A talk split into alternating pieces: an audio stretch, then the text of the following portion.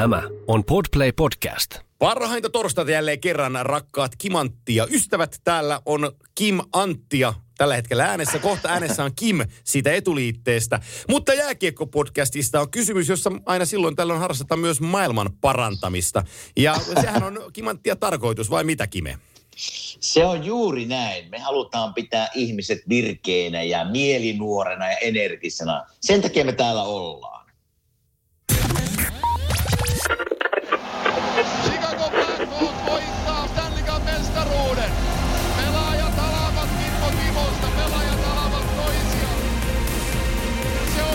Timonen, joka saa toisena tämän kannun.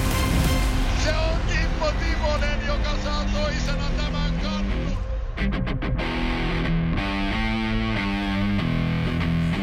Tutuuko tunnari painuu jälleen kerran takavasemmalle ja on aika astella jääkiekon pariin, mutta ennen sitä normaaliin tapaan turisemme turhia. Sä lensit takaisin Suomi-reissun jälkeen takaisin Philadelphiaan, joko sä olet päivärytmissä kiinni? No en ole kyllä. Ja täytyy kyllä se sanoa tässä, että aika paljon minäkin olen elämäni aikana matkustellut ja ollut aikaeroissa ja huonoja yöunia. Mutta mitä vanhemmaksi tulee, niin varsinkin Suomeen päin meno, niin mä en tiedä minkä takia mulla menee niinku reilu viikko, että mä pääsen jonkunlaiseen rytmiin, että sinne päin meno mulla on ollut niinku vaikeampaa niinku joka vuosi. Mä en tiedä minkä takia. Mutta nyt mä oon vasta 2 yötä täällä ollut, että mä olin 4 aikaa yöllä täällä hereillä. Että se, tänne päin mä jollakin tavalla pääsen rytmiin nopeammin kiinni, mutta se Suomeen meno on kyllä, se on ärsyttävä pyöriä siellä sängyssä ja ei tule uniin. No se on totta, se on totta. Mullakin itse asiassa, kun mä tuun sinne, niin mulla on tosi helppoa sinne päin, mutta kotiin päin tullessa niin on aina vaikeeta. Meillä on täällä vesistä ja sateista tämä perinteinen syksykeli, mitä sekin viime viikolla täällä näit, niin ihan mielenkiinnosta kysyn, koska en tiedä, niin mikä teillä on sääolosuhde Filissä tällä hetkellä? No just kun katson tästä ikkunasta ulos, niin aurinko paistaa, mitä sä Suomessa harvoin näkee. Se on todistetusti sama aurinko. Se on, mutta se kiertää Suomen jo. Joo. Mutta täällä oli 3 astetta aamulla lämmintä, mutta se lämpii tuon auringon takia niin johonkin, sanotaan 15 päivän mittaan, mutta kyllä yöt ja aamut on viileitä. Joo. Eli se semmoinen talvi täällä yleensä on, että joskus tulee lunta, mutta se harvoin niinku pysyy täällä päivää paria pitempään. Että tämä on niinku tyypillinen tämmöinen alkutalven keli. Ja ennen kuin unohan, pakko sanoa, että velipoika Jussi Timonen valitaan Kalpan Wall of Fameen perjantaina. Harmiin pääse olemaan paikalla, mutta halusi onnitella näin Kim Anttia-lähetyksen kautta häntä hienosta urasta ja onnea siitä, että pääsee Kalpan Wall of Fameen. Perjantaina tämmöinen kunnia hänelle. Hei, onnittelut Jussille siitä ja te olette siinä määrin muuten mielenkiintoinen veljeskaksikko, että en ole koskaan ajatellut, asia tuli äkkiseltä vaan mieleen, mutta että olisi pelannut samassa NHL-seurassa veljekset. Niin Itse asiassa me oltiin samaan aikaan täällä Filissä, kun mä tulin 2007. Niin. Että se, onko muita veljeksiä samassa joukkueessa? Ei taida olla, hei. No ei ehkä taida. Koska Mikko ja Saku pelasi aina eri joukkueissa, eikä sitten ei oikein ole tarjolla. Että vähän jos joku jäi niinku harmittaa, että me oltiin täällä samaan aikaan ja vähän oli puhettakin silloin, kun mä tein tänne sopimuksen, että hei, olisi se hienoa, että vetäisitte niinku pakkiparina muutaman pelin, mutta se ei ikinä toteutunut. Se on harmi homma. Se olisi aika hieno muisto meillä ollut kyllä perheenä, että olisi voitu sanoa, että siellä vedettiin. Mutta onnittelut Jussille jo tässä kohtaa tulevasta. Niin kyllä. Ansaitusti sinne ja hieno juttu. Menkää Niiralan Monttuissa Kuopiossa katsomaan. Hyvä peli, taitaa olla Rauman Lukko vastassa, että siellä on hyvä peli myös sen lisäksi. No niin, sitten vaan Niiralaan kaikki. Kyllä. Se ei ole huono juttu, se ollenkaan. Olitko eilen paikallisen palloseuran ottelussa vai veditkö vielä happea kotona?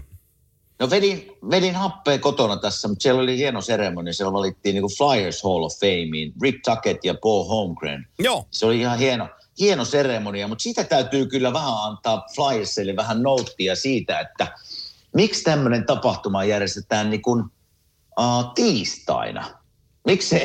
Miksei voisi olla niinku perjantai tai lauantai, milloin niinku on varmasti tupaa täynnä. Nyt siellä oli niinku puoli hallia, niin se vähän niinku laskee sen tilaisuuden arvoa, koska se on arvokas hetki, että sinne ei montaa ihmistä valita, niin se näyttää vähän tyhmältä telkkarista, että siellä on niin kuin näkyy enemmän niitä tyhjiä istuimia kuin ihmisiä. Että miksi ei valita tämmöiseen näin arvokkaiseen tilaisuukseen semmoinen peli, vaikka Pittsburghia vastaan tiedät, että se halli on loppuun myyty, niin siitä vähän niin kuin antaisin tuonne Flyersin suuntaan vähän semmoista opetusta, että ei näin. Mutta muuten hieno tapahtuma ja peli. Täytyy sanoa, että oli niin kuin todella vauhdikas ja hyvä peli. Kälkäri oli hyvä, molemmat maalivahdit hyviä. Ristolainen veti kyllä ehkä minun näkemäni mukaan yhden parhaista peleistä pitkään aikaan. Siinä mielessä, että en mä tietysti ole nähnyt hänen, mutta 8 taklasta, 1 hieno syöttö ja muutenkin tuli peliaikaa. Hieno peli Rasselta. Joo, ja ainakin näyttää noin tuloksen valossa. Mä en ole tutkinut teidän joukkuetta nyt tässä, sanotaan pari viikon aikana isommalla kammalla, mutta että omiin menevät maalit on saatu painettua alas. Niin se useimmiten helpottaa voittamisen kynnystä. Mutta siihen on yksi iso syy, että molemmat veskarit, Carter Hart ja Jones vetää kyllä, on niin kuin eilenkin Hart, niin oli kyllä mies paikalla, että siellä oli kyllä semmoisia niin kuin A-luokan maalipaikkoja ja hän otti kaiken kiinni. Niin mutta oli yleisesti todella mielenkiintoinen ja viihdyttävä peli katsoa telkkarista. Hei, puhumattakaan, kun mä otan saman tien tähän aiheeksi, vaikka ajattelin, että se on tänään vähän myöhemmin tässä ohjelmassa, mutta otetaan nyt saman tien, koska tässä on hyvä aasinsilta tarjolla. Hockey Hall of Fame-valinnat julkaistiin tuossa tovi sitten, ja tässä on edessäpäin, kun jälleen Hockey Hall of Fameen mennään sisään. Ja tästä on vuosia ollut yhtä lailla puhetta, että miksi tämä Hockey Hall of Fame inductee, niin miksi tämä on niin kuin tyyliin 20 ottelun rajamerkillä? Miksei tämä voi olla ennen matsia tai miksei tämä voi olla niin kuin yhdessä Stanley Cup -finaalien vaikka ensimmäisen pelin osana? Tai miksi tällä voi olla omaa päiväänsä just ennen kautta, tai saako se kiinni? Että tällä olisi isompi arvo. Nyt tämäkin on vähän sellainen, että tämä on niinku tosi iso juttu, ja sitten tämä on niinku sellainen sivutarina Toronton kotiottelussa. Se on vähän harmi, että se menee niinku, se on tosi hieno seremonia, se on tosi hieno juttu, se on tosi iso viikko, jääkiekko historiallisesti ja näille valituille, sisävalituille, mutta sitten se on vähän sellainen sivutarina niin kuin siinä viikossa, kun se yhytetään tuohon NHL-kalenteriin ja peliin. Kun mun mielestäni, tai minä olen sitä mieltä, että tämä ansaitsisi ihan oman päivänsä. Minä olen täysin samaa mieltä. Tämä oli vähän niin kuin verrattavissa eiliseen siihen. Just siitä tulikin mieleen. Että miksi, ja nyt kun puhutaan vielä Hockey Hall of Fameista, niin se on niin kuin sinne menee tosi harva. Joo. Niin se pitäisi olla, minäkin olen sitä mieltä, että silloin ei pitäisi olla yhden yhtä NHL-peliä, vaan kaikki keskittyminen tähän päivään ja niihin, jotka sinne valitaan ja niiden nostaminen tavallaan tapetille, että sinne ei nimittäin moni mene, niin sen pitäisi saada semmoisen arvokkuuden, että siinä niin kuin se jää mieleen se päivä, mutta oot niin kuin ihan oikeassa, että se on vähän niin kuin alkulämmittely Toronton peliä varten. Juu. Semmoinen niin kuin fiilis tulee, just, se on väärin. Joo, ja sitten kun ne valinnat tehdään niin kuin kuitenkin kesäaikaan, ja siis sillä, että se, saadaan se komitia paikalle, että kaikki on niin kuin siinä, ja tehdään. Ja sitten se taisi olla, että viikonloppuna, oliko tämä jo vai... Tämä kuvastaa tämä asia, että mä käyn niin kuin kartalla, että oliko se viime viikonloppuna vai onko se nyt edessäpäin se viikonloppu, kun ne sinne viedään. Mutta että siis Kevin Lowe, Doug Wilson, entinen Chicago Blackhawks puolustus numero 24. Mä muistan, mä lapsena faniin Doug Wilsonia. Sitten miten tehnyt taustalla hommia. Kim St-Pierre ja nämä siis player-kategoriasta, Marián Hossa ja Jarome Iginla mukaan lukien. Ja sitten rakentajien kategoriasta meni Ken Holland tällä kertaa sisään. Jarome Iginla, mielenkiintoinen siinä määrin, että hän on pelaaja, joka ei ole Stanley Cupia voittanut. Ja tämähän on aina ollut sellainen iso kynnys, Stanley Cupin voittaminen Hockey Hall of Fameen liittyen, että jollet sä voita kannua, niin sä et oikein tuonne Hockey Hall of Fameen pääse. Mutta Igin pääsi nyt ja arvaas, en tiedä muita. No tietysti Mats Sundinin voin sanoa, tai mitä muita nyt tulee mieleen, mutta että kuinka monta ei kannua voittanutta pelaajaa on Hockey Hall of Fameen valittu. Ahaa. Heitä joku numero. Mitähän minä osaisin heittää? Tuo on niin paha, mutta ei niitä montaa ole. Ei ole. Minä sanon, että 4. Niitä on 14. Mutta niitä ei ole sen enempää, koska niitä valittuja on kuitenkin aika iso juttu. Ja sitten jos me mietitään Suomi-lasit päässä, että esimerkiksi Esa Tikkanen ei viiden sormuksen miehenä ole vielä mahtunut tohon.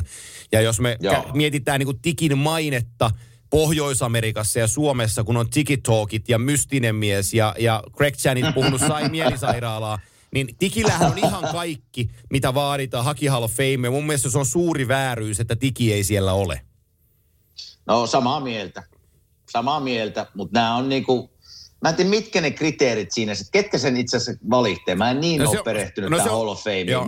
Miten se menee? Se on tosi iso se komitea, ketkä äänestää, ketä siinä äänestyspöydässä on. Se on jokainen aina 3 vuotta kerrallaan, niin kun, tai saa 3 vuoden sopimuksen siihen. Nythän sinne lisättiin viime vuonna tällaiset henkilöt kuin David Branch, Brian Burke, Mark DeFoy, Mike Gardner, Andres Hedberg ja Pierre McGuire lisättiin selection committeeihin. Mutta se on paljon isompi, siellä on parikymmentä nimeä ja sitten he yhdessä miettii, että ketä nämä nyt on. Ensi vuonnahan Hockey Hall of Fame -valinnasta pidetään jo sillain niin kuin selvyytenä, että Sedinin veljekset pääsis heti ensimmäisellä lipulla sisään. No, hehän ei ole Stanley Cupia myöskään voittaneet, eli sen on siis silloin se määrä 16. Mutta että sitten se on mielenkiintoinen teema, koska tämä on ihan visio taas ensi vuodesta, mutta että nyt kun on kuunnellut erilaisia podcasteja ja vähän jutellut erilaisten ihmisten kanssa, niin moni sanoo, että Roberto Luongo kuuluisi mennä suoraakaan sisään. No jos on 4 pelaajaa, ketä valitaan sinne, niin sulla on 3 pelaajaa siinä, kenen pitäisi päästä sisään. Kukaan niistä ei voittanut kannua. Niin se on vähän niin kuin ristiriidassa siihen, miten tuo Hockey Hall of Fame toimii. Niin, on se tavallaan niin kuin kohtaa ajatellen. Ja samalla, se on tavallaan ollut pikku kriteeri, että Stanley Cupin voitto pitäisi olla. Niin nyt kun niitä tietysti 3 tulee yhtä aikaa, niin se on. Ja kyllä mä tiedän, että siellä varmasti on pelaajia, jotka sen ansaitsit. Että onko se välillä semmoinenkin, että se on vähän niin kuin mielipide sitten, että kuka tykkää kenestäkin. Että mä luulen, että se on sitä, että jos me mietitään niin Iginlaa pelimiehen esimerkiksi, niin sitähän me ollaan varmaan ihan yhtä mieltä, että hän sinne kuuluu. Että hän on historia niin kuin ykkönen peleissä ja maaleissa ja syötöissä ja jäähyissä ja taklauksissa ja kaikessa mahdollisessa. Ja sä oot pari peliä sitäkin vastaan pelannut, niin senkin osaat sanoa, että minkälainen kaveri oli pelata vastaan. No joo, pelasin siis monia pelejä, semmoinen niin kuin ärsyttävän hyvä pelaaja. Eli teki vähän kaikkea hyvin. Hyvää maalintekijä, hyvää luistelee, pystyi vähän niin kuin tappelee ja taklaa. Ja semmoinen, niin kuin, että ei antanut periksi millään. Ja oli koko ajan sinun naamassa tavallaan kiinni, että mä ihan huvikseen katsoin tuossa sen tilastojen, 1554 peliä, 1300 pistettä, että on se aikamoinen määrä pisteitä, että kyllä se sinne kuuluu, vaikka en Stanley Cupia on voittanut, pitkä hieno ura, ja todella, siis niin kun 625 maalia, niin kyllä sekin kertoo, että hei, verkko on heilunut. Joo, se on. Ja toinen, niin sano vaan. Toinen valittu Marián Hossa, niin pääsin sen kanssa olemaan tuolla. Totta kai pelasin häntä vastaan siis monia kertoja. Pääsin seuraamaan sivusta siellä Chicago-aikana 2015. Niin siinä on kyllä nöyrä pelimies. Hiljainen kaveri, joka tuli hallille ja räppäsi pari maalia ja lähti kotiin ja tuli taas reeneihin täysillä asenteilla seuraavana päivänä. Että oli ilo seurata hänen sitä niin kuin perustekemistä, mikä oli niin korkealla tasolla. Marián Hossa, nyt tämä tulee nyt ihan takavasemmalta ja suoraan kirkkaalta taivaalta, mutta Marián Hossa on mulle yksi mun suosikkihyökkäjistäni, mun työssäni ja eläessäni NHL-elämää. Mulla on jonkinlainen man crush ollut niin kuin Marián Hossan tyyliin pelata jääkiekkoa siihen luonteeseen, siihen slaavilaiseen otteeseen, että millä hän puhuu, niin hän puhuu ylivoimalla. Siitä niin kuin omalla luistelutaidollansa ja hän ei koskaan verbaalisesti ole. Mä en ole koskaan ollut sen kanssa samassa pukuhuoneessa, sä oot ollut, mutta se ei koskaan verbaalisesti niin kuin, verbaalisesti ole hyökännyt kenenkään niskaan, mutta se on antanut tulostaulun puhua ja sitten nämä Sharksia vastaan nämä sarjat oli 2013, kun kukas se oli se tyhjäpää, kun ajoi sen ihan pystyyn keskialueella ja se nousi niin kuin niistä ja tuli vielä kannunnostajaisiin ja voittaja. Kurri, siis mä tykkään suomalaisena ihminä siitä, että sä ensin ryvet 2 vuotta finaaleissa tappiopuolella ja sit sä nouset auringonvaloon 3 voitolla. Niin no sehän pätee muuten suhunkin. Säkin oot käynyt rypemässä siellä. Ensin maistanut tappion karvasta kalkkia ennen kuin tietää. Tykkäätkö sinä minustakin? Mä tykkään sustakin. Ja mulla on muuten siellä Hockey Hall of Fameen liittyen, mulla olisi yksi hyvä ehdokas, koska kansainvälistä uraahan aina halutaan nostaa esille, että Hockey Hall of Fame valinnassa painotetaan, että myös niin kuin international side on ollut hyvin esillä. Niin. Mä teen yhden suomalaisen pelaajan, kello on niin kuin 2 olympiapronssia, 1 olympiahoppea, silloin Stanley Cup, pari SM-liigakultaa ja sitten toista 1000 NHL-peliä ja niin päin pois. Ja ollut kapteenikin NHL:ssä, että vaikka tuntuu niin kuin tosi kököltä erikoiselta, mutta ei se olisi muuten mikään erikoinen, jos Kimmo Timonen valittaisi Hockey Hall of Fameen jonain päivänä. No joo, ei taida riittää ehkä semmoiset niinku peruspisteet, mä veikkaan, että sinne niitä pakkeita valitaan, niin tuntuu, että ensinnäkin ne niinku pakit on ollut vähän semmoisessa isommassa valokeilassa koko uraan, ja on ne niinku enemmän pisteitä todennäköisesti tehnyt kuin minä, että mulla siinä vajaa 600 on, niin varmaan sen 700-800 olisi pitänyt päästä uralla, niin sit me ehkä kolkuteltaisiin niitä portteja, mutta ei se, kyllähän sinne Teppokin kuuluisi, ja jos ruvetaan... Kyllä. Teppo kuuluisi kyllä.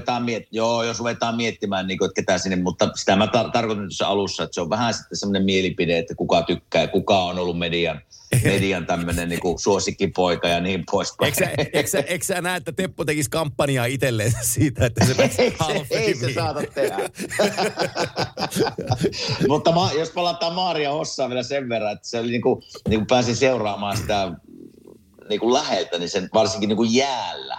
Niin se oli semmoinen kaveri, että se niinku saattoi, että se oli pimennossa vähän aikaa, mutta sitten se saattoi räpätä pari maalia. Ja se oli niinku, se oli ilo seurata sitä, että miten se niinku teki hommiaan niinku nöyrästi joukkueen eteen. Ja se ei ollut niinku semmoinen, että annas mulle, minä kärkyn tuolla niinku yhtä tilannetta, vaan se niinku teki töitä ja teki niitä niinku joukkueen eteen, tekemättä itsestään mitään isompaa numeroa. Niin siitä mä tykkään hänestä. Joo.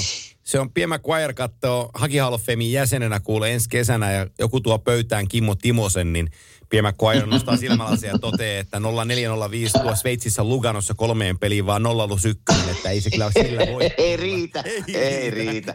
Mutta minä syytän Ville Peltosta, kun minä asun sen luona, niin otti liikaa viiniä. Joo, se on. Ihan Villen vika. Ihan täysin. Pannaan Villen piikkiin. No hei, me puhuttiin tuossa ohuesti, tai tuli jo Sedinin nimet esiin, niin mä ajattelin seuraavana aiheena haluan nostaa Vancouver Canucksin nykytilanteen pöydälle, koska ne Sedinit kuuluu siihen yhtä lailla, mutta mä tuun siihen pykälään myöhemmin. Me ollaan tilanteessa nyt tällä hetkellä, että viime kaudellahan Vancouver Canucks kärsi covidista. Heillä oli se selitys valmiina, että tämä on covidin runtelema kausi ja me ei olla päästy yhdessä pelaamaan ja tämä on ollut tosi hankala meille ja ei auta. Ja se meni ohitte. Ja sitten oli turbulenssit mediassa ja kaikkialla, että Travis Green päävalmentajana ei ehkä olekaan niin hyvä jätkä ja joukkueen mies, kun maine antaa ymmärtää. Kuitenkaan sen COVID-kauden jälkeen niin Jim Benning GM:nä ei potkinut Travis Greenia pois, vaan sieltä jälleen kerran Akiliinin perheeltä tuli tunnustus omistajan taholta, että mennään näillä. Ja nyt se Travis Green on edelleenkin päävalmentajana. Se Benning on ollut siinä nyt 2014 vuodesta saakka ja se teki isoja muuveja kesällä. Se toi Oliver Ekman-Larssonit sisään ja Connor Garlandit sisään ja ei Tailetoff-folia pidetty silloin toissa kesänä ja Chris Tanevi päästettiin pari vuotta sitten Kälkäriin sieltä pois. Ja liikkeitä, jotka ei välttämättä tue menestystä, sanotaan nyt näin päin. Mm-hmm. Viime vuonna heillä oli katastrofistartti. Heillä oli 16 pelin jälkeen 12 pistettä kasassa. Tänä vuonna heillä ei ole covidia ja joukkue pitäisi olla Pasifikista niin kuin taistelemassa pudotuspelipaikasta saati menestyksestä. Niin heillä on 16 pelin jälkeen se samanen 12 pistettä kasassa. Mm-hmm. Ja heillä on tähän hetkeen tultaessa tänään tässä seisten niin kolme perättäistä tappiopeliä vieraskaukalossa. Ja mä kävin ne tänään ne pelit lävitte. Ja ne ei ollut niin kuin lasten silmille se puolustuspelaaminen. Colorado vastaan 7-1 lähti se peli liikkeelle. Ne ei lyönyt hippaa kertaakaan kotialueellaan. Se oli ihan karmeen näköistä puolustamista. Lähtien Elias Petterssonin kiekon menetysvirheistä ja Quinn Hughesin ylipelaamisesta tilanteissa ja Oliver Ekman-Larssonin näkymättömyydestä ja niin päin pois. No ne meni Vegasiin, että mietitäänpä sitä homma nyt uusiksi, että meidän täytyy saada tehoja ja vähän puolustaa paremmin. Niin ne teki 4 maalia, mutta päästi edelleenkin 7. Kahteen peliin 14 häkkiä omiin, ja sulla on 3. vieraspeli edessä. Nyt mä sanon, sä tiedät tämän entisenä pelaajana, jos 2 peliin menee 14, niin siinä 3. pelissä ainoa tarkoitus rakentaa bunkkeri oman maalin eteen, että nyt ei me 3 enempää omiin. Niin ne häviää Anaheimille 5-1. Ja 3 peliä, joo siinä oli tyhjiinkin Anaheimia vasta, mutta silti, niin 3 peliä, niin 19 häkkiä omia ja tehtyjä 6. Arvaa mikä on alivoimaprosentti joukkueella näissä 3 pelissä. No kerran. 46. Oho. Se on mun mielestä aika ruma numero erikoistilanne pelaamiseen. No se on todella ruma. Mä luin tästä, kun mä tiesin, että me jutellaan vähän Canucksista. Mä luen vähän niiden paikallisia uutisia. Niin siellä oli omistaja nyt pitänyt palaverin tälle Jim Benningille. Eli toimitusjohtaja, että missä mennään, että hän haluaa niin kuin tietää syyt, miksi pelataan näin huonosti. Joo. No sieltä kai niin kuin sanoit, niin tuki on tullut, että jos syyt löytyy, niin mä annan teille vielä aikaa. Niin se on kyllä omistajalta aika, en mä tiedä sitten mikä on niin kuin tavoite omistajalle, että jos vielä annetaan aikaa. Ja mulle tämä joukkue Vancouver Canucks, mä taisin sanoa jotain 3 vuotta sitten, että tämä on niin kuin nouseva, siellä on hyviä nuoria pelaajia, jotka niin kuin kehityksessä pitäisi tapahtua isoja parannusta tässä vuosien mennessä, saat kokemusta ja niiden pitäisi tulla esiin hyvällä tavalla 2-3 vuoden päästä. No nyt me ollaan käyty se 2-3 vuotta ja mitään ei tapahtunut, päinvastoin. Mä nyt näin pari peliä, kun ne pelasivat Flyersia vastaan. Siinä on niinku aika tarkka näkymä tästä joukkueesta, mitä mä näin. Niin ihan semmoisia niinku lapsusvirheitä, jätetään miehiä merkkaamatta. Ja sitten mikä mulla niinku kiinnitti huomiota, mikä mulle on semmoinen iso no-no, jos minä olisin valmentaja. Nämä huippujätkät, niiden taisteluilme oli niin matalalla tasolla, että niin kuin minua laittoi ärsyttämään, niin mitenkä valmentaja ei ota tämmöiseen niin kuin heti ne jätkät niin kuin huoneen sanoa, että tämä ei käy. Ja puhun esimerkiksi Elias Petterssonista. Joo. Tämä on mulle niin kuin taitava jätkä, niin kuin varmasti kaikki ominaiset olemaan niin kuin maailman parhaita pelaajia. Niin vasemmalla kädellä mennään tilanteisiin. Ihan vähän sillä asenteella, että kuha ei vaan mitään sattus. Niin sä et voita yhtä peliä, jos sä niin kuin nuorena lupaavana tähtipelaajana tämmöisen esimerkin, niin. Ja nytkin kun mä katsoin sen tilasta jo 16 peliä 3 maalia, ei riitä, vaan riitä. Ja sitten mainitsit Oliver Ekman-Larsson, on ollut huippupakki ja pystyy edelleen kiekollisena pelaamaan hyvin. Niin 1 maali, 2 syöttöä 16 pelistä, niin ei vaan riitä. Joo. Ja mä näin Luke Shen, en tiedä sanooko sulle mitään, mutta minun entinen pakkipari täällä Filissä. Kyllä. Silloin kun minä pelasin, niin sehän oli Tampa Bayssä nyt voittamassa pari kuppia tuolla. Pelasi välillä, ei pelannut, mutta oli siellä 2-3 vuotta nyt tavallaan joukkueen mukainen ja näki, mitä se voittava jääkiekko on. Ja nyt se meni sitten tuonne Vancouveriin tänä kesänä. Ja me nähtiin tuossa, kun ne pelasi täällä alkukaudesta peliä, se ei pelannut. Niin se antoi kyllä aika, en halua panna niinku kertoa mitä kaikki hän sanoo, mutta ei positiivista palautetta tullut kyllä koko organisaation toiminnasta verrattuna Tampa Bayn toimintaan. Eli kyllä siellä, niinku, siellä on isojen korjauksien paikka tässä seurassa. Joo, se on just näin. Ja samat jutut kantautunut mulle korviin vähän eri reittejä. Mutta mä heitän tällaisen niin kuin pintapuolisen jutun tähän, mikä nyt näkyy, kun sä katsot, ketä joukkueessa niin kuin vaikuttaa. Niin mä haen sulle tällaisen teorian tästä takaa, että tuossa Columbuksessa, kun mennään pari kautta taaksepäin, niin niillä oli defensiivisesti todella vaikeaa. Eli niiden kärkipelaajat, Seth Jonesit ja kumppanit, ei pystynyt puolustamaan ja viisikon puolustuspelaaminen vähän rakoili ja alivoimapelaaminen oli huonoa ja se joukkue niin kuin maksoi tosi kovaa hintaa Columbus siitä organisaimottomasta puolustuksesta. Joo. Kukas heillä oli silloin puolustusvalmennuksessa vastaava valmentaja? Kehuttu kaveri. Kukas siellä oli? Siellä oli sellainen kuin Brad Shaw. Joo.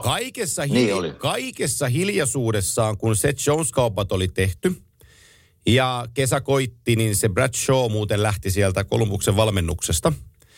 Nyt kun sä katsot Columbuksen joukkuetta Brad Shawn jälkeen, niin 1-2 siinä onkin punainen lanka siinä puolustuspelaamisesta. Ja ne veskarikki saa vähän kiekkoja kiinni, kun ne ei tule ykkössektorista kaikki laukaukset. Joo. Haluatko sä arvata, kuka on Vancouver Canucksin puolustuspelin vastaava tällä hetkellä? Onko se saa niinkö? Brad Shaw. En edes tiedä. Juu. Ai että. Kyllä nämä niin kuin, sulla on tietty vastuuvalmentajana, sulla on tietty maine valmentajana, sä matkustat sen mukana, mutta mä näen Vancouverin pelistä, kun mä katson tällä hetkellä, niin mä näen, kun se oman alueen, puolustuspeli sakkaa, niin mä näen ihan viime kausien Columbuksen siinä. Siellä ihan samanlaisia päättömiä kiekonjahtauksia ja käsittämättömiä niin kuin pelinymmärrysvääryyksiä tapahtuu, koska ei ole sellaista tiettyä punaista lankaa, miten puolustetaan, niin kaikki yrittää vähän puolustaa kaikella tavalla. Ja sitten se on siellä sekametelisoppa sen jälkeen. No siltä se näytti ne kaksi peliä, mitä ne pelastui meidän paikallista joukkuetta vastaan. Se ei ollut ihan selvillä tavallaan jätkät kattoo toisiaan niin kuin omassa päässä, että meetkö sinä vai meenkö minä. Joo. Niin silloin ollaan jo myöhässä. Et silloin ei ole niin kuin selkeätä systeemiä kerrottu jätkille, millä mennään. Joo. Että mikä, onko ensimmäinen tiukka prassi, toinen apu, vai ollaanko mies miestä vastaan, vai aluetta puolustetaan. Että nämä on ihan niinku valmentajan näkökulmasta semmoisia niinku perusjuttuja, mitkä pitäisi niinku olla kerrottu pelaajille ensimmäistä päivästä lähtien. Niin, jos joku jääkiekkoa nyt tätä ohjelmaa kuunteleva miettii, että miten erottuu puolustuspeli, joka on sekaisin, josta puuttuu niinku tietty rytmi, ja se päämäärätietoisuus, että kuinka me olemme ylpeitä meidän tehtävästämme, niin sä pääset hyvin kartalle joukkueesta. Että jos sä katsot puolustuspelitilannetta niin, että molemmat puolustajat ja sentteri on kulmassa jahtaamassa puolittaista irtokiekkoa 50-50 tilanteessa, niin sä tiedät silloin, että se organisointi siinä oman pään tekemisessä ei välttämättä ole ihan parasta mahdollista. Se on just näin. Mutta sitten tulokset antaa kyllä. Tulokset, se näkyy sitten. Joo, näkyy tuloksessa. Mutta jos oikea laitahyökkääjä vasemmassa kulmauksessa ja palomies, jonka pitäisi tulla maaliedustalla ottaa takamiestä kiinni, on sinisessä niin, että sen selän takana ei ole yhtään ketään. Ja siis sellaisia niin kuin perusjuttuja pelissä, että kun mä katon maaleja, mistä heille tulee omia, mä painan niin kuin pausen ja mä katson, mitäs tää viisikko, 2 sekuntia taaksepäin, että mitäs tää viisikko tässä niin kuin on. Ja mä mietin niin kuin U12-ikäluokan valmentajana, että mä voisin mennä kertomaan pari tipsiä noille, että mitä tuossa kannattaisi niin kuin tehdä.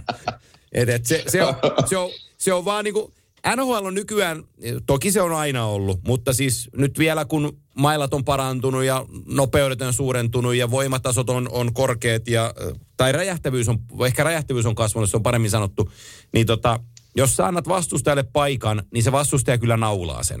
Ja kyllä. Jos sä annat perissä 8 paikkaa ja se vastustaja naulaa sen 5 kertaa siitä, niin sun on tosi vaikea voittaa. On. Tai sitten sun veskarit pitää seistä päällään, että se antaa myöten sille, että sä annat näitä huippupaikkoja, mutta se ottaa kiinni ja yhtäkkiä sä teetkin 2-3 maalia. Mutta ei Canucksilla niinku, ei nyt oikein mikään toimi näistä. Ei, ja heilläkin on niinku 2 kuitenkin ihan, siis Datsi Temko on tulevaisuuden maalivahti edelleenkin, mutta hänen niinku GAA tähän otteluun tällä hetkeen tultaessa on 3,33 ja 30% on 89,8, niin ei nämä ole ihan katastrofin numeroita. Halakilla on 2,8 ja 90,3. Tämä on tosi hyvä maalivahtitandemi, mutta että jos niin kuin 3. reboundikiekkoa päästään lyömään sisään, tai no takatolpalle venytät niin kuin urheiluruututorjunnan, otat sen kiinni, niin puolustus ei siivoo maaliedusta ja jatkopelit tulee sillä, että lyödään tyhjään takakulmalta. Niin ei siinä maalivahtia niin kuin turha lähteä syyttämään. Se on just näin. Joo. Se on just näin. Mutta se on ikävä niin kuin Vancouveria ajatellen, että kun tämä on ollut yksi niistä Jälleen kerran 7 kanadalaisjoukkuetta ja mietitään, että kukahan voisi olla siellä korkealla. Niin just niin kuin sä tuossa sanoit, niin mennään pari vuotta taaksepäin, niin Vancouver oli vähän se joukkue, kenenkä rattaisiin hyppäs väkeä, että hei, näillä kyllä on tulevaisuutta ja nämä tulee olemaan oikeasti niin kuin kannusta taisteleva nippu. Niin sanotaan, että joku kasvatuksessa on mennyt kyllä väärään suuntaan, koska näin se asia ei ole.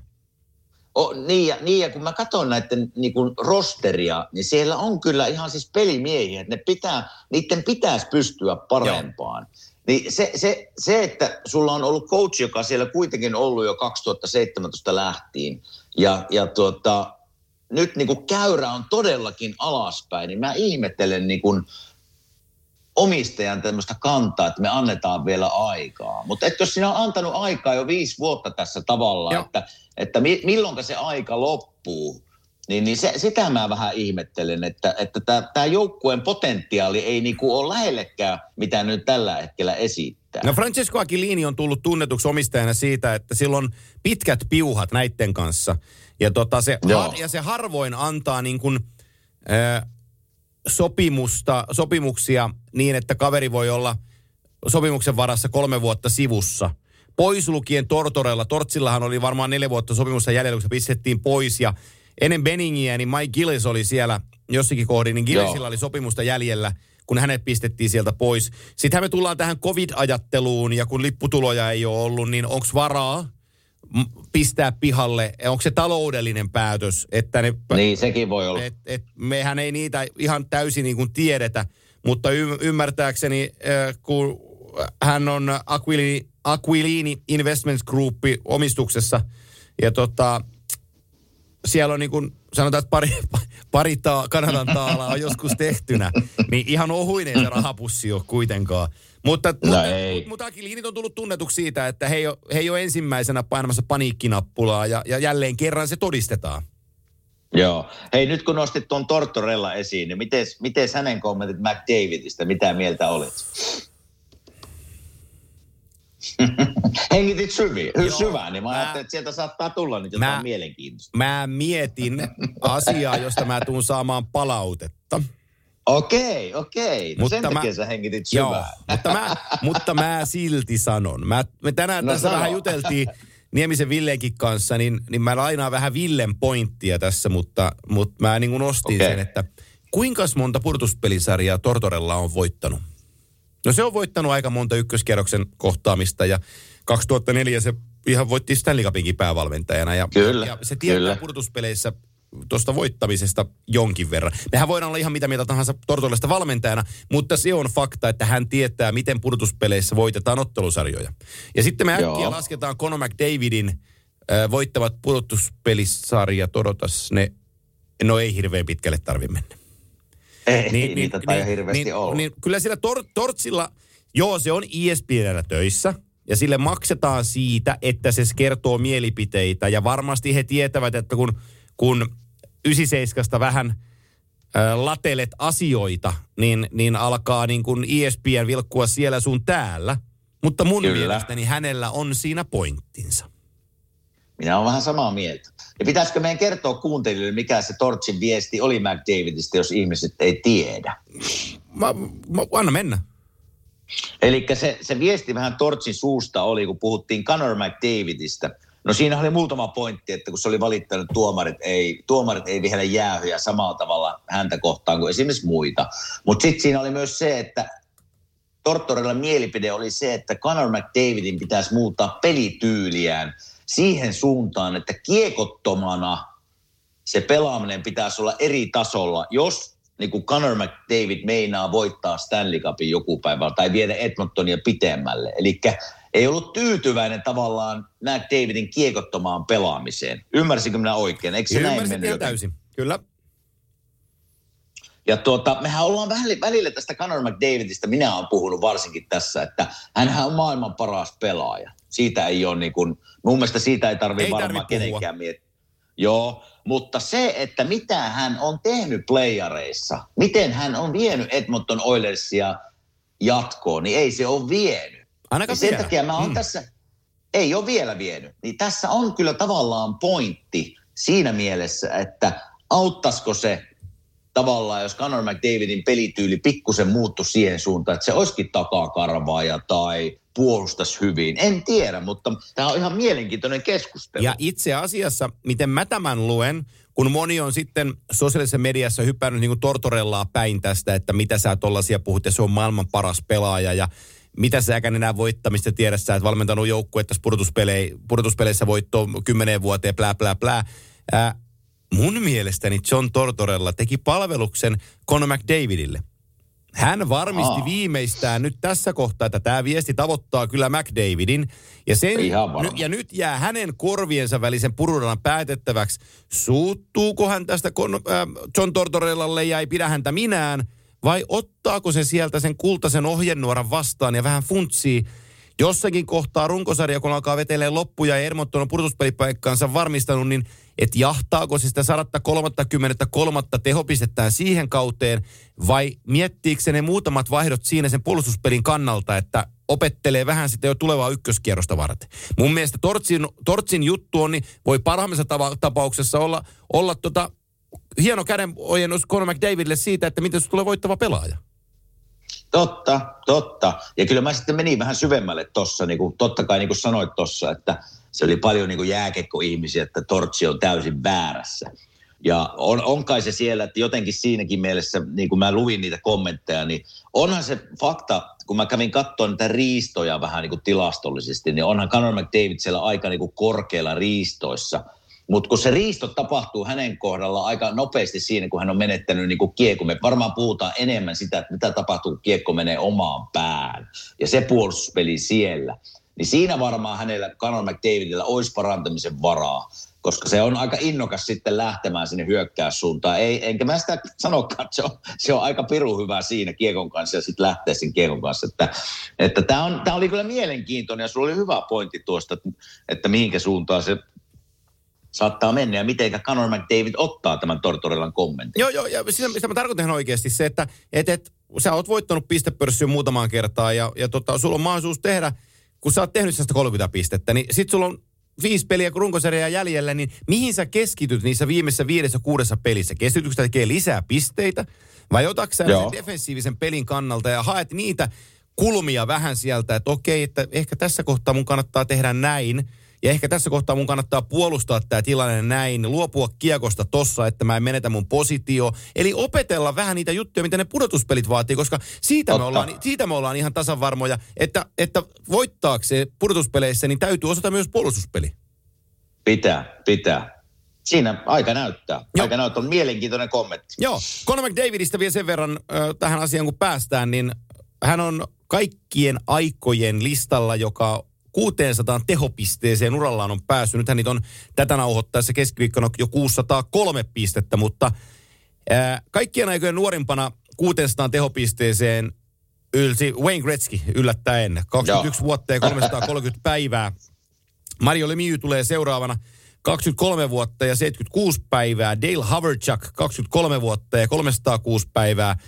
Sitten todella hieno pelimies, josta mä tykkäsin lapsena, lättykeisarinakin pidin häntä, mutta Berthoud Jean, niin 24 vuotta ja 177 päivää. Sitten Islandersin aikakauden yksi isoista nimeistä, Brian Trottier, niin 24 vuotta ja 187 päivää. Stevie Yzerman, 24 vuotta 208 päivää. Sid Crosby, 24 vuotta 236 päivää ja Connor McDavid, 24 vuotta ja 305 päivää. Eli hän hävisi Sidney Crosbylle 69 päivää, mutta se ei ole paljon. Tämän listan seuraava nimi on sellainen, joka sai mut hymyileen, koska seuraavaksi listalla on Paul Coffey, ja hän oli puolustaja. niin tuossa NHL:ssä on pari hyökkääjää, jotka on yrittänyt tehdä paljon pisteitä, niin Paul Coffey on tällä listalla seuraavana. Niin se kertoo Coffeysta. No se mies oli aika hyvä luistelemaan siihen aikaan, kun se pelasi, että se luisteli miehistä ohi vasemmalla jalalla vaan. Oli 277, kun Malin lapsi oli Paul Coffey Pittsburghissa ja Ray Bork tuolla Bostonissa. Silloin, joka oli Primessa ja Jumalation ne oli hyviä molemmat. Joo. Mä kävin katsomaan muuten eilen vähän Connor McDavidin tilastoja ja niin mitenkä nopeasti tavallaan se on kuudenneksi nopein 421 peliä. Niin ajattelin, Jari Kurri on tällä listalla. Että on se kyllä Jarista, vitsi, Jarista pitäisi puhua enemmänkin. Että musta tuntuu, että sitä ei niin kuin hirveästi Suomessakaan puhuta, että 419 peliä pelasi Jari, kun tuli 600 pistettä täyteen. Joo. On se kyllä pirun kovaa. Se on ihan älytö. Se on ihan älytö. Eli Connor McDavid tarvisi 421 peliä tavallaan, että pääsi 600, jos mä katsoin oikein. Jarilla oli 419. Joo, ajattele. On se kova. Mutta Connor McDavidin Jari Kurri on Jesse Puljärvi. Niin, totta. Totta. Siinähän sitä on. Vielä tietysti Tikkanen löytää jostain. No se on se Draisaitl sitten. Joo, Tikkanen. Saksan Tikkanen.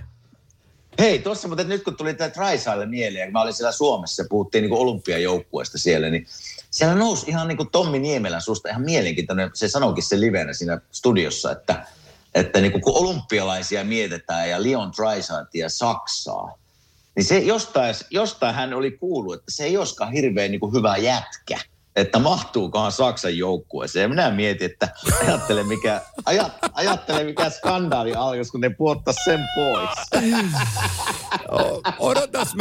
Odotas mä mietin, siellä on Söderholm Toni on päävalmentajana. Sulla on NHL:n pistepörssin 1. Niin. Moi! Leksa, moi. Mä soittelen täältä Kölnistä sulle. Hei, ei mulla mitään erikoisempaa, että me jätkien kanssa täällä päätettiin. Tää tietysti tää kirpasee sua vähän mutta sä ymmärrät tämän kuitenkin, sä oot ammatilainen, niin tiedätkö, me lähdetään Saksalla niin kuin isona joukkueena olympialaisiin. Niin, isolla jillä. Isolla jillä, ja me jätkien kanssa tuossa puhuttiin vähän näiden pelaajien kanssa. Tiedätkö, ne pitää sua vähän ylimielisenä. Mä ajattelin, että joukkueen rauhan turvaamisen vuoksi, hei, niin me jätetään sut nyt pois tosta. Et ethän sä pahota mieltäsi. Herra Jumala. Eikö minä sanoinkin, kyllä me siellä sitten naurettiin ja spekuloitiin Niemelän kanssa, eli pelikanssin päävalmentajan kanssa, että eihän tämmöinen voisi olla niin kuin mahdollista, että sitä ei otettaisi. Ei. Se on vähän kuin Suomessa spekuloitaisiin, että Aleksander Barkov on vähän hiljainen, että se ei varmaan joku henkeä lisää, että jos kehittää olympialaisista ulos. Ai vitsi. Mutta Barkovista puheen ollen, niin aika pahanäköisesti meni polvi eilen. Mulla on sulle teoria, ja nyt mä yritän pitää itseni rauhallisena, koska tää on iltapäivää. Hengitä syvää. Joo, iltapäivää jo. Islandersin peli ei ole kulkenut. Joo. Heillä on vieraspeli tuossa päällä, ja he on 13 vieraspeliä nyt pelannut, ja seuraavaksi pääsee kotikentälle. Ja niille ei ole oikein ollut pisteitä, ja niiden produktio on ollut vähän huonoa, ja sitten niiden oma pää on vuotanut. Ja sitten tulee vastaan siinä 13 pelissä Florida Panthers, ja siellä penkin takana ei ole enää Joel Quennevillea, jota pelätään ja kunnioitetaan siitä syystä, että se on Quenneville, ja silloin auktoriteetti NHL:ssä, kuten sinäkin olet sanonut, niin hänellä on aura. Nyt siellä penkin takana on Andrew Brunette. No siellä toisen penkin takana on Barry Trotz. Ja se Trotz miettii pelin tullessa, että meille ei onnistu tää ja meille ei onnistu toi. Jätkät. Me ollaan tänään sitten kovia. Katsotaan, mistä toi Brunette on tehty. Me vedetään tänään jokainen tilanne loppuun. Oli tulostaululla mikä tahansa tilanne. Katsotaan, mitä niiden kärkijätkät kestää. Tänään me ollaan fyysisiä. 42 taklausta, Matt Martinilla 9, Scott Mayfield 4-0 tilanteessa. Sä puolustajana tiedät, että jos vastustajan ykkösyökkää murtautuu sinisessä sisään ja sun käppi on 3 metriä, niin viimeinen asia, mitä sä teet, on, että sä lähet vastaan. Se on ihan viimeinen asia. Ja Scott Mayfield lähtee siinä kohtaa vastaan. Ja sille ei ole mitään muuta merkitystä kuin saada satutettua. Yrittää toki puhtaasti, mutta satutettua. Aleksander Barkovia ei nyt siinä käy vaan vähän huonosti. Me tullaan NHL:n koodiston. Ja nyt kukkahattutädit, pitäkää lakeista ne kiinni. Koska tossa pelissä New York Islanders osoitti muulle NHL-joukkueille, että Florida Panthersia vastaan voi tehdä mitä vaan, eikä siitä joudu vastuuseen. Joo. Ja se on Floridan kannalta todella huono merkki. Niin. Andrew? Niin siellä ei taida olla. Siellä ei taida ketään olla. Siellä on Ratko Kudas on siellä, mutta se, kun sulle ei ole sitä Quenvilliä siellä penkin takana. Sulla on se Andrew Brunette, joka on interim ja vihreä ja joo, paljon nähnyt pelaaja ja pelannut suakin vastaan kymmeniä otteluita. Mutta hän on kuitenkin interim ja hän ei ole siinä positiossa, että hän rupeisi isotteleen Barry Trotzille. Joo. Mutta kun Joel Quenville olisi alkanut isottelee ja se olisi kertonut, että tämä ei muuten käy, ja siellä olisi Ryan Lomberi mennyt mailan kanssa ja vetänyt Saralta polven sisään noin kuvainnollisesti, tai tehnyt jotain. Mutta kun se joukkue ei tehnyt mitään, ja nyt pois mä en ihan noita tappeluita. Mutta mä tykkään siitä, että on olemassa auktoriteetti ja tietty kuri mun joukkuettani kohtaan, että jos sä teet mulle huonosti, niin me ei anneta sen asian olla. Ja nyt mä en kannata mitään väkivaltaa, vaan se on enemmänkin tällainen henkinen tila. Mä yritän niin kuin kertoa henkisestä tilasta joukkueessa, että sun on turvallinen pelata meillä, koska sä tiedät, että jos meihin johonkin sattuu, niin mun joukkueeni reagoi siihen. Ne puolustaa mua. Kyllä. Se luo turvaa. Ja nyt siellä vähän jahdattiin, mä kattelin sitä vähän sitä peliä, niin siellä jahdattiin Lundeliakin, siihen ei osuttu, mutta Barkoviin osuttiin. Ja jos sä lohikäärmeeltä otat pään pois, niin se lohikäärme ei, historian valossa, se ei pärjää. Ja nyt tuolta joukkueelta riistettiin pää. Ilman onko mitään sulla hintaa. No ei, joo, totta. Kyllä sulla on pointti siinä, ainakin missä joukkueessa minä olen pelannut aina. Niin kyllä tämmöisestä sitten, kun sinun yksi paras pelaaja NHL:stä teilataan noin rumasti, niin jotain seuraamuksia tulee. Mä annan näin se vaan menee täällä. 97 Edmontonissa vedettäisiin tollain pystyyn, niin Dave Tippett olisi jokaisessa lehdessä huutamassa vääryyttä ja sitä, miten Edmontonia kohtaan on kohdeltu. Ja siellä olisi itse ottelussa niin siellä olisi löytynyt käsiä Jack Käsieneltä joltain muulta vastaavalta, että olisi jotain tapahtunut. Jos Auston Matthewsille tapahtuisi jotain, niin koko Toronton organisaatio reagoisi ja purnaisi asiasta. Kyllä. Crosbyhan on oma linkkinsä siinä, että Pittsburgh on aina backupannut, kun Crosby on otettu, niin noussut poru, että maailman parasta voidaan ottaa ja aina tehty isot kirjaimet. Aina isot organisaatiot, isot valmentajat haluaa nostaa kissan pöydälle, kun omaa parasta pelaajaa kohdellaan kaltoin. Niin aina on isot kirjaimet pöydällä, että tämä ei mene keltään ohi. Ja sitten siihen heitetään vielä joku, osittain kyllä myönnän lapsellinen uho päälle, mutta se niin kuin noteerataan. Niin Brunette ei saa pelin jälkeen niin kuin mitään. Niin, se on väärin. Minä ymmärrän sun pointit, se on niin kuin väärin, kun puhutaan näinkin kovasta pelimiestä kuin Barkov. Ja mä näin sen tilanteen, mä näin tuon sun teorian niin kuin täysin oikeana siinä mielessä, että kun Islanders on vastassa, mikä mulle on ollut todella pettymys, mitä siellä on niin kuin meneillään siinä joukkuessa, joka mulle niin kuin minun vihkoissa pitäisi olla yksi NHL:n kärkijoukkueesta. Siellä mennään nyt syvissä vesissä. Joo. Ja mä sen takia näen, että tämmöinen kokenut valmentaja kuin Barry Trotz, se viesti on saattanut olla tosi yksinkertainen, että tänään me lähdetään hakemaan sitä fiilistä sillä tavalla, että me taklataan kaikkea, mikä liikkuu. Sitä mä tarkoitan. Ja sen takia mä sanoin, että sä oot niinku oikeassa, mutta mä en tarkoita sitä. Se ei ole semmoinen valmentaja, että sanoo, että nyt millä hinnalla hyvänsä teilaatte näitä jätkiä. Vaan se mentaliteetti on ollut, niin kuin sä sanoit, että hei, nyt kun me ei näköjään puolusta hyvin, niin me lähdetään hakemaan fyysisellä pelaamisella sitä fiilistä takaisin kärkijoukkueesta.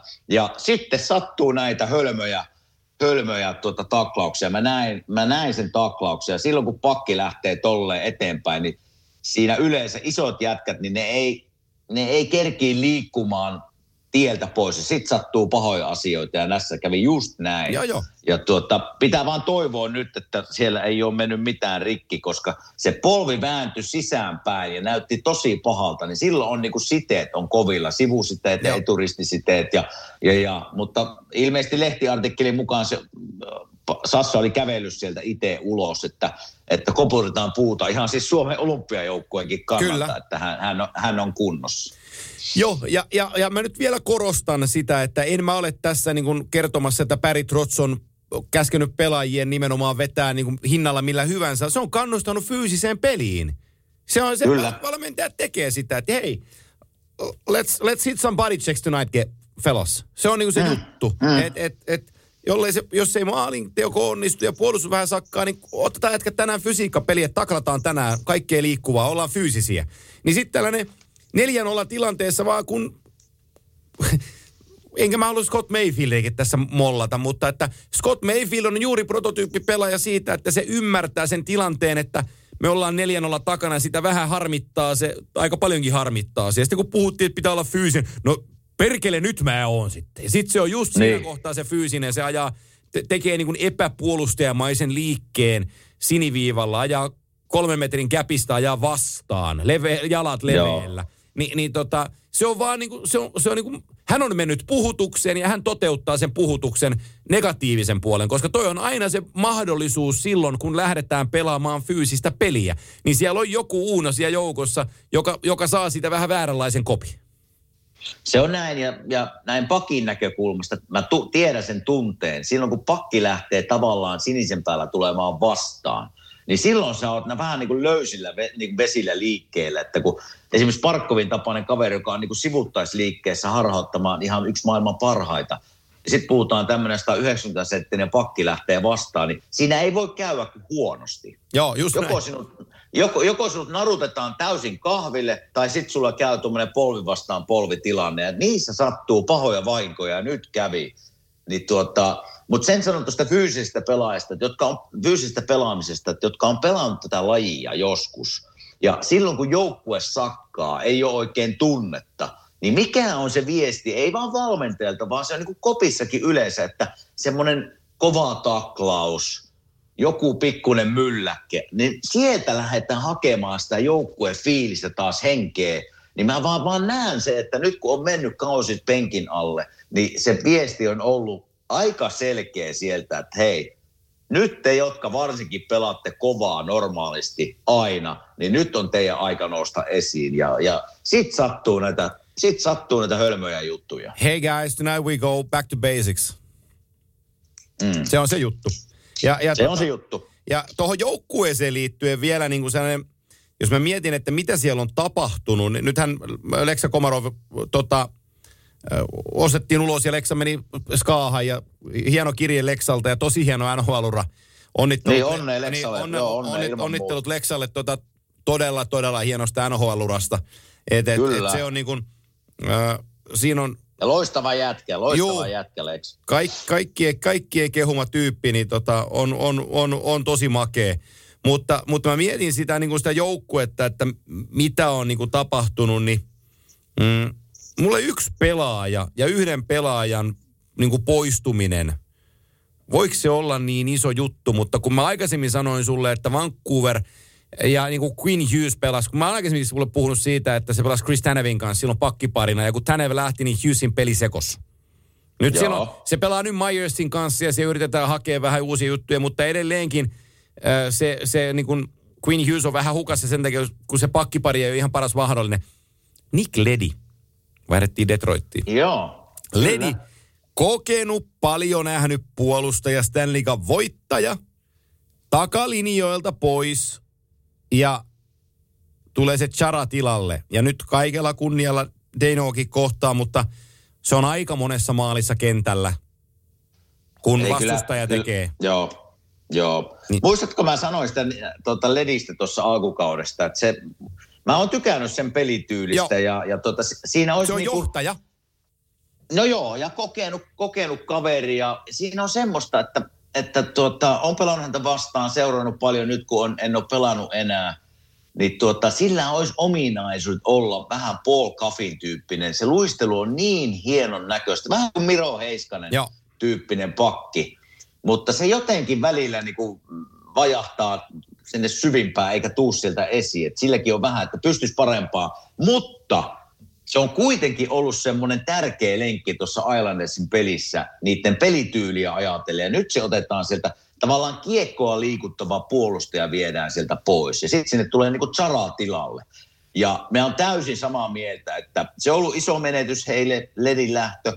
Ja sitten Charaa kaikilla, kun minä olen ihan täysin samaa sinun mielestä, että nyt olisi niin kuin Charan aika niin kuin innoittamaan sanoa noinkin Hall of Famein kokeneesta kaverista, mutta aika on nyt ajanut ohi. Minä olen sitä mieltä, että se on niin kuin alivoimalla se pystyy vielä pelaamaan, mutta ei oikein muuta. Eikä se on niin kuin minun mielipide. Eikä se oikein, alivoimapelaamisessakin on sellainen juttu, että kun laukaus antaa ylivoimapelille suunnan, niin silloin ylivoimajoukkue, kun niillä on rintamasuunta maalia kohden, niin he pystyvät reagoimaan nopeammin siihen kiekkoon, joka irtokiekkona pomppaa veskarista irti, jos se on pompatakseen. Tämä on vaan niin. Laskettu niin fysiologinen fakta, että kun sun rintamasuunta on sinne päin, niin sä pystyt reagoimaan nopeammin. Se Chara tolla iällä siinä maalin edustalla, rintamasuunta väärään suuntaan, ja tulee karakiekko. Se reagoi sekunnin myöhässä. Ja se sekunti tarkoittaa maalia. Ja mä katoin nyt näitä pelejä lävitte tänään, kun me tähän tultiin, niiden alivoimapelaamista. Niin se on niissä karakiekoissa, maalistotilanteissa. Se työntää käsillä ja kropallaan vasemmalla, kun peli menee jo oikealle. Se on vaan myöhässä. Niin, ja pitää muistaa, että hänelläkin on jo ikää. Ikää ei tule meille yksin. Ei. Ja vielä kun puhutaan näin isosta kaverista, niin se on vielä niin kuin, se liike on vielä niin kuin tupla hitaampaa. Mutta sen sanon vielä Islandersista, että mä tunnen Barry Trotzin niin hyvin ja mä tunnen hänen niin kuin systeemi, että mulla on niin kuin vaikea kuvitella, että se ei saisi tätä käännettyä ympäri. Että se on kuitenkin niin kokenut ja arvostettu valmentaja, että kyllä mulla semmoinen luotto tähän joukkueeseen vielä on, että ne nousee sieltä, mutta ne ui syvissä vesissä tällä hetkellä. Me ollaan vuoden vaihteessa, me ollaan viisaampia nimittäin. Hehän pelasi nyt 13 ottelun mittaisen vierasputken, aloitti sillä kautensa. Totta. He on vuoden vaihteessa tästä päivästä loppuvuonna. Heillä on 20 peliä. Niistä 15 kotona. Kun me ollaan vuoden vaihteessa, niin me tiedetään, mikä tämä joukkueen DNA on, missä ne menee. Ja onko ne siellä, missä me kuvitellaan niiden olevan. Ja nythän ne pääsee, mä luin, että nythän uusi halli aukeaa seuraava peli. Oliko se UPS Arena, että siellä on varmaan semmoinen fiilis kuule. Että mä uskon vielä tähän joukkueeseen, mutta jännä nähdä, että näinkin hyvä joukkue sukeltaa näin syvälle. Ja totta kai tämmöinen merkkaa, että sä oot 13 ensimmäistä peliä oot vieraissa. Totta kai sillä on iso merkitys, mutta en ole silti odottanut, että ne näin huonosti pelaa. Joo. Identity Line on Sisikäs, oli kans loukkaantunut, tuli takaisin. Sisikäs, Martin ja Clutterbuck. Mä katsoin vaan tuon Anaheim-pelinkin. Tuli sellainen tilanne, mikä pisti niinku silmiin. Ihan yksittäinen peli, mutta sitoutumisesta kertoo. Clutterbuck tuli, rännikiekko tuli Ducks puolustajalle niin kuin maalivahdista katsoi vasemman sinisen taskuun. Eli oikea pakki on siellä hyökkäysalueella. Rännikiekko tuli puolustajalle, se nosti, en muista kuka puolustaja, jalalla rännistä kiekon lapaan ja liikutti keskelle, niin Clutterbuck tuli karvaan sillä sitä rännipuolustajaa, että se ei taklannut sitä, mikä olisi hänelle tyypillistä, mutta se tuli niinku pitkällä mailapaineella siihen, mutta se myöhästyi sen kiekon osalta, niin se antoi itsensä liukua keskialueelle melkein punaiselle, kun se kääntyi takaisinpäin omalle alueelle. Se näytti tosi irvokkaalta se peli, niin kuin, että se niin kuin painopiste meni ohi ja se liukui keskialueen puolelle. Ja mä oikein hatkahdin, että toi jätkä, jonka kenttä on niin kuin aina ollut plussapuolen niin kuin ketju Islandersille, ja ne on taklannut ja riistänyt ja repinyt, ja mitä ennen kaikkea, niin ne on hyvin puolustanut, niin nyt se vetää tuollaisen kusikaarroksen keskialueen puolelle, kun se ei saa mailapainella kosketusta tuohon kiekkoon, niin ehkä nekin se Identity Line heillä, niin ne on aika monta vuotta ryskännyt menee. Ja kyllä sielläkin jossain kohtaa alkaa vaan, tiedätkö se vero niin kuin ottaa omansa. Kun ei, se heidän pelityylinsä ei ollut kaiken kevein. Niin ja kyllä mä sen niin kuin Barry Trotzista sanon sen vielä, jos jotain pientä negatiivisuutta hänestä haetaan, kun häntä on kehuttu paljon. Hän on semmoinen detailikoutsi tarkoitan sillä sitä, että joka helkutin yksityiskohta käydään läpi. Ja onko nyt sitten semmoinenkin aika Islanderissa menossa, että pikkusen se sanoma alkaa niinku tökkimään, eli semmoinen niinku hirveän selkeästi tavallaan käydään kaikki läpi. Eli liikaa on liikaa. Voiko semmoinen tilanne olla? En tiedä. Mutta muuten, jos se ei ole se tilanne, mä uskon, että Trotsi omalla kokemuksellaan ja kunnioituksellaan kääntää tämän veneen vielä. Mutta tekemistä siellä on. Vielä otan aiheeksi yhden NHL-joukkueen, johon sulla on pitkä kokemus. Ja ollut meillä tässä paljon puheissa, johtuen toki sunkin historiasta, mutta muistaakseni kun mä ennen kauden alkua mä sanoin, että Nashville Predatorsiin liittyen mulla on sellainen kainotoive, että mä esitin teorian siitä, että siellä on kaksi hyökkääjää, kun Ryan Johansson ja Matt Duchene, että ne on nyt vetänyt niin alakanttiin jo pitkään, että ne väkisinkin on tullut peili niiden eteen jossain, ja ne on ymmärtänyt katsoa siihen peiliin. Ja nyt kun mä katselen Nashvillein pelaamista, niin ensimmäinen asia on totta kai Juuse maalilla, mutta Juuse on ihan maaginen. Ja kenttäpelaajista heidän paras isolla mitalla on Mikke Granlund, joka pelaa aivan uskomatonta jääkiekkoa tällä hetkellä. Mutta on mä iloinen myös sen Matt Duchenin kautta. Et Granny ja Duchene on löytänyt toisensa, ja se Duchenin pelistä monen vuoden jälkeen paistaa ilo ja into. Ja silloin oikeasti nälkä siellä kentällä. Se on 16 peliin, tehnyt 9+7. Silloin pari-kolme voittomaalia tilillä. 3 voittomaalia tilillä. Granny ruokkii sitä. Se tietää mennä. Ajoitukset Grannyn kanssa toimii. Hei, tervetuloa takaisin, Matt Duchene. Kyllä. Ja tämä on mulle tämä Nashville semmoinen joukkue tavallaan todella niinku rakas, totta kai historian tuntien, mutta mulle vähän niinku yllätysjoukkue tähän mennessä. Ja tuossa vähän niin kuin sinä syyt kerroitkin tuossa, että just niin kuin Ryan Johansson, Matt Duchene, niin ne on monta vuotta vähän niin kuin mennyt tuossa alamäessä. Niin mä en niin kuin nähnyt, että minkä takia ne nyt yhtäkkiä niin kuin nousis, kun niille on kuitenkin mahdollisuus annettu tässä jo muutamia vuosia näyttää, että mitä ne pystyy. Juuse, totta kai mä luotin, että se pystyy ottamaan Pekan rooli ykkösveskarina ja pelaamaan hyvin. Siitä mulla ei ollutkaan kysymystä. Mutta sitten nämä kärkijätkät tavallaan, ne ei ole ikinä näyttänyt, antanut musta sitä positiivista vaippia, että ne pystyy tavallaan pelaamaan niin hyvin. Niin nyt se onkin lehti käännetty. Ja Mikke totta kai, me tiedetään Mikkeen, että se semmoinen taistelijaluonne ja on pelimies ja on hienoa nähdä, että sitä on niinku tulostakin tullut ihan paperillakin nyt. Me tiedetään, että miten paljon se tekee jäällä töitä.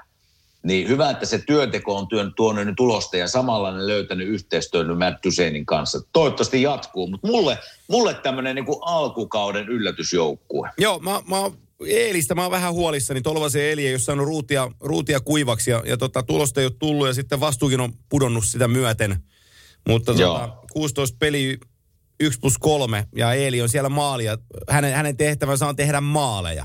Ja jollei maaleja tule, niin sitten se mahdollisuus annetaan muille. Ja se on sellainen, että toivotaan, että se kone lähtee vielä niin kuin liikkeelle. Samoin Matias Ekholmilla ei ole ollut mikään ihan paras kautensa puolustuksessa, että silloin niin kuin tekemistä monessa suhteessa saa paljon vastuuta, mutta kerää kyllä miinuksia tällä hetkellä tilille, eikä offensiivisesti tuota niin kuin oikein mitään. Että tässä on vielä paljon sellaisia asioita, mitä tämä joukkue pystyy parantamaan. Kyllä. Mutta ollut positiivinen yllätys monessa suhteessa, mutta kyllä niin kuin, Miken peliä on hieno katsoa siitä, kuinka hän sai sen sopimuksen sinne, osoittaa arvonsa nyt joukkueelle ja nauttii pelaamisesta ja näyttää, niin kuin, että kaikki on taas niin kuin mukavaa, niin on onnellinen hänen puolestaan. Hieno herrasmies muutenkin kyseessä.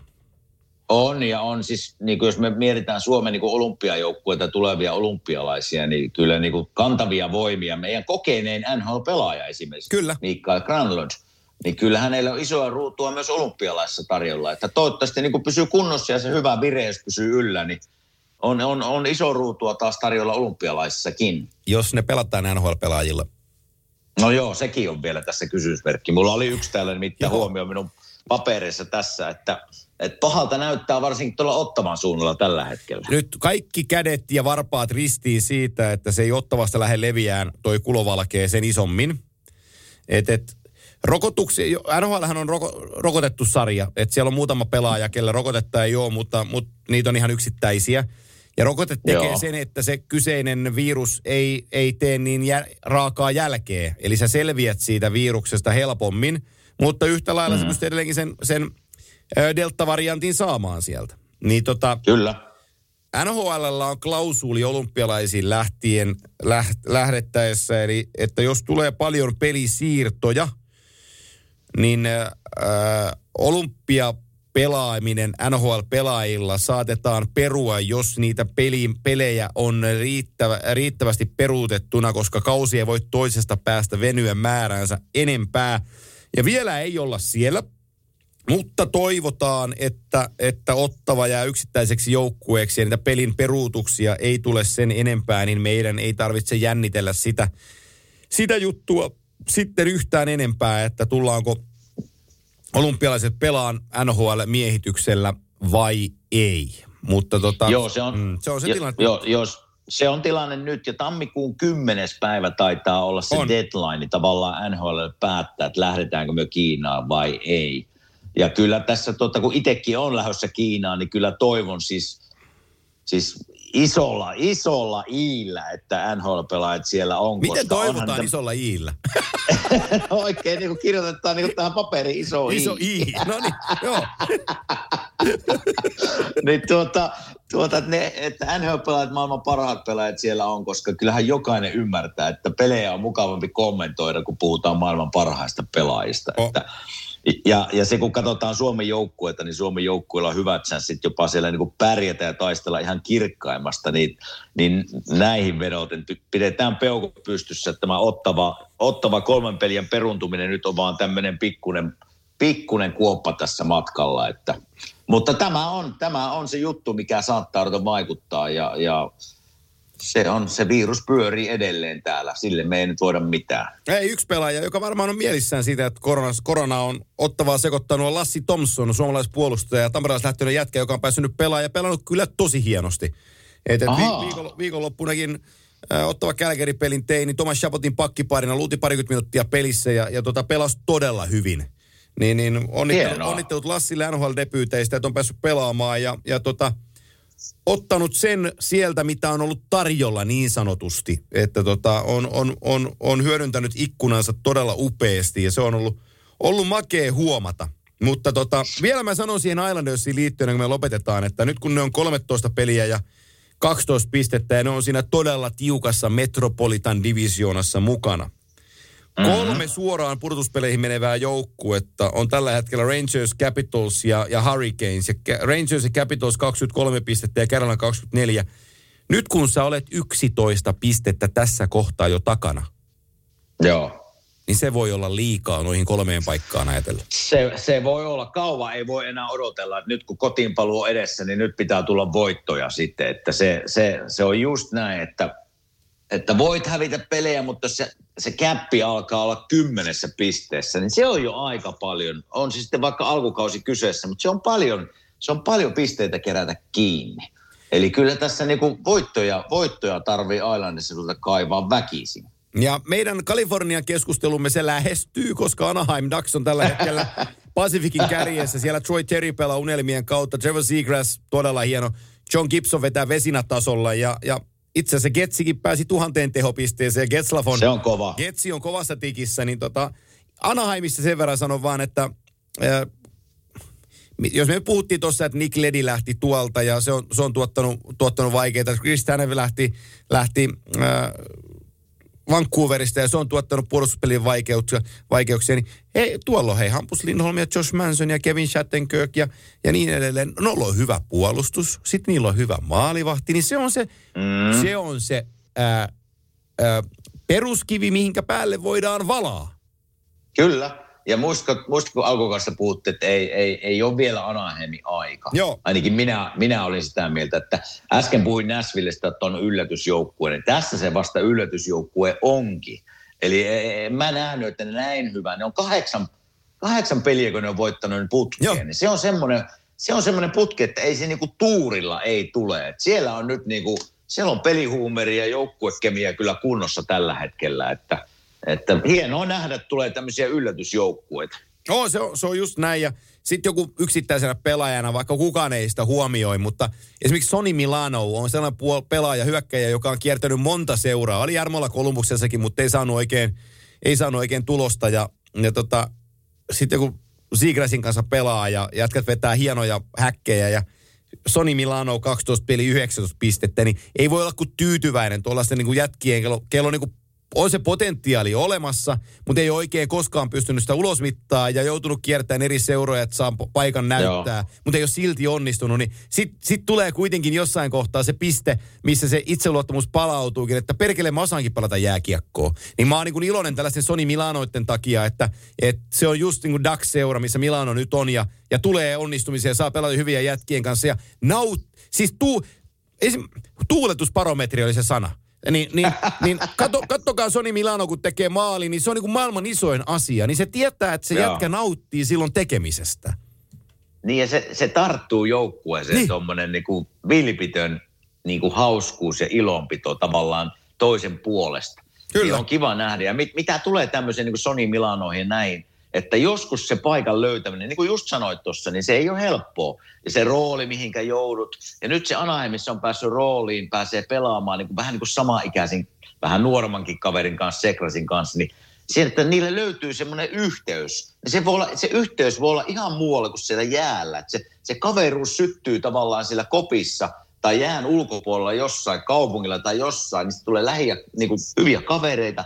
Niin sitten se on helppo siirtää sinne tavallaan jään sisään, jään puolelle, koska se kaveruussuhde on siellä, niin se pitää hauskaa. Se näkee, että niillä on hauskaa. Joo, nyt piti Sportsnetin toimittajan nimi, oli Jeff Marekillä vieraana, Vancouverin beatwriteri, Ian, ensä sukunimeen mieleen, mutta se sanoi hyvin, että kun Vancouver oli Honda Centerissä pelaamassa, niin puhui siitä, että kun hän seurasi Daxien peliä, että paljon nuoria jätkiä, että Trevor Seagrassia ja Troy Terryä tulee, Getzlaff on tosi hyvä ja sitten yhtäkkiä se tulee niinku kiekonriisto ja tulee 2-1 ja hän katsoo, että McTavish, kuka tää on? Ja ei te maalia, menee kiekko kulmaan ja Vancouverin, ei sano, että, Vancouver, että heidän puolustaja menee kulmasta hakeen kiekkoon, niin tämä McTavish menee perässä ja vetää kauhean pommin sinne, että puolustaja kerää eväitä ja se tulee kiekon kanssa maalille ja ylärimasta kiekko ulos. Ja hän rupesi katsoa, että Mason McTavish, että 18 vuotta, 185 senttiä ja 94 kiloa. Ihan hyvän oloinen poika. Mutta näin ne tulee tutuiksi pojat, kato. Ei se äkkiä se. Ei asiasta kukkaruukkuu. Katoisiko Huuhkajien peliä eilen muuta? Katoin, kyllä katoin. Minäkin jopa katoin. No niin, historiallinen matsi oli. Että pelasi tosi hienosti. Mä oon ylpeä suomalaisena urheilun ystävänä siitä, että maailmanmestaria vastaa Helsingissä, niin ihan oikeasti Huuhkajat niin kuin dominoi peliä 60 minuuttia ja loi paikkoja ja prässäsi ja toki se paremman kypsyys niin kuin tuli siinä, että ne ei antanut niitä maalipaikkoja hirveästi ja kun sai oman paikkansa, niin maailmanluokan maaleja, niin kuin Mbappen tekemä maali ja niin päin pois, mutta se oli hieno maali, mutta kyllä, perhana. Oli. Se on täydestä vauhdista takakulumaan, niin menkää pihakentille kokeileen, pystyttekö, ette varmaan pysty. Mutta oli hieno nähdä niin kuin täys Olympiastadion ja se fiilis siellä Suomi-laulut. Ja kyllä täällä niin kuin kotisohvalla tulee hyvää mieli, täällä Amerikan päässäkin jopa, että hieno oli seurata. Toivotaan menestystä jatkossa, että oikealla tiellä taitaa suomalainen jalkapallo olla. Ai hitsi, mitä Suomen jalkapallo on menettänyt, kun Kimmo Timonen valitti jääkiekko? Ajattele. Mä olisin nyt varmaan vetänyt. Mitä paikkaa pelaisit, jos olisit jalkapalloilija? Hei, minähän pelasin. Mä olin 17 kun minun piti päättää, että kumpiko laji lähtee viemään eteenpäin. Mitä paikkaa pelasit? Keskikentä. Se promoottori, joka lukee, kato peliä ja jakaa sitä palloa. Ja 10 paikan jätkä? Niin. Siinä on niin kuin hyökkäjien takana, eikö se ole keskikentä? Joo, kyllä. Mikä se, onko se joku titteli? En minä tiedä. Ja mä näkisin mieluummin sen Bastian Schweinsteigerin, tiedätkö, keskitän pohja, potkii vastustajan nilkoille ja vähän satuttaa. Rumia liukutaklauksia, semmoinen jätkä. Joo, terveisiä kummipoillani Akulle. Aku on 16-vuotias lahjakas jalkapalloilija. Mä sanon häntä Schweinsteigeriksi keskialueen pelaamaan, että kato kun Bastian veti aikanaan, niin samalla tavalla vaan. Kyllä mä ehkä semmoinen vähän messityyppinen olen. Ai niin, juhu. Joo, sä olet viimeistelijätyyppi. Niin, semmoinen peliaivot, niin sanotusti. Joo, vaatimaton, sen näppärä ja sen pikkutarkka. Ja sitten... Sitten näin tuossa jutun, että se mappe vai miten se sanotaan? Mappe, se ranskahyökkäjä. Joo, jotain sellaista, joo. Pappi. Ne lähti yksityiskoneella, niin minäkin olisin varmaan lähtenyt sitten periä Kuopioon. Joo, kyllä, joo. Siis mullahan ei ole Cristiano Ronaldon kanssa mitään muuta yhteystä kuin ulkonäkö. Kyllä sä oot vähän paremman näköinen. Niin, kyllä mä samaa mieltä oon, että... Ja sinäkin saat miljoona, kun Instagramiin laitat joku postaus. Saa vähintään. Ai että. No siinä oli sitä muuta höpinää, niin kuin me luvattiin. Siinä oli sitä muuta höpinää, joo. Ja ai että. Meillä on, kerrotaan tähän, että meillä on ensi viikolla tällä tietoa, niin... Meillä on ihan mielenkiintoinen vieras luvassa, mutta ei nyt paljasteta vieras. Ei paljasteta nimeä vielä sen enempää, mutta ensi viikolla on vierasjakso. Ja sitten luvataan tässä kohtaa, että vierasjakson jälkeen niin voitaisiin tehdä Q&A-jakso pitkästä aikaa. Joo. Mutta älkää vielä lähettäkö mun somen kanavia tukkoon kysymyksistä, vaan odottakaa hetken aikaa. Koska niitä tulee nyt jo, niitä on nyt jo monta kymmentä kysymystä mulle lähetettynä. Niin. Mutta seuraava viikko on vierasjakso ja sen vierasjakson jälkeen sitten kerron tässä ensi viikon jaksossa, että koska voi lähettää kysymyksiä. Älkää vielä, odottakaa viikko, mutta ensi viikolla siis vierasjakso, niin siinä kimanttia tulevaisuutta hieman avataan, eikö näin? Loistavaa. Mitä meidän on tänään tehdä? Tänään me siis ehkä otan tuossa pikku päiväunet just tämän aikaeron takia ja meille tulee pari korjaajaa itse asiassa taloon. Meillä ensinkin pitää laittaa talvi kuntoon, meillä on kastelujärjestelmä, niin se pitää vähän niin kuin poistaa vedet sieltä. Ja sitten meillä on hälytysjärjestelmä talossa, joka on vähän epäkunnossa ja ihan tämmöisiä. Mä ajattelin, että tuleeko tapetoja, repii ne sun tapetit irti ja laittaa uudet. Mutta... Ei, kyllä minä eilen, kun mä tulin taas kotiin, niin mä kävin katsomaan, että vieläkään ne on seinällä kiinni. Yksi kulma kyllä täytyy myöntää, että vähän repsotti, että... No, mutta se sallitaan. Sinne vähän liima. Sallitaan. Hei, mennään tällä, niin pääset päiväunille ja jatketaan ensi viikolla. Loistavaa. Hyvä. Ensi viikkoon. Yes. Kiitti. Moi. Moi.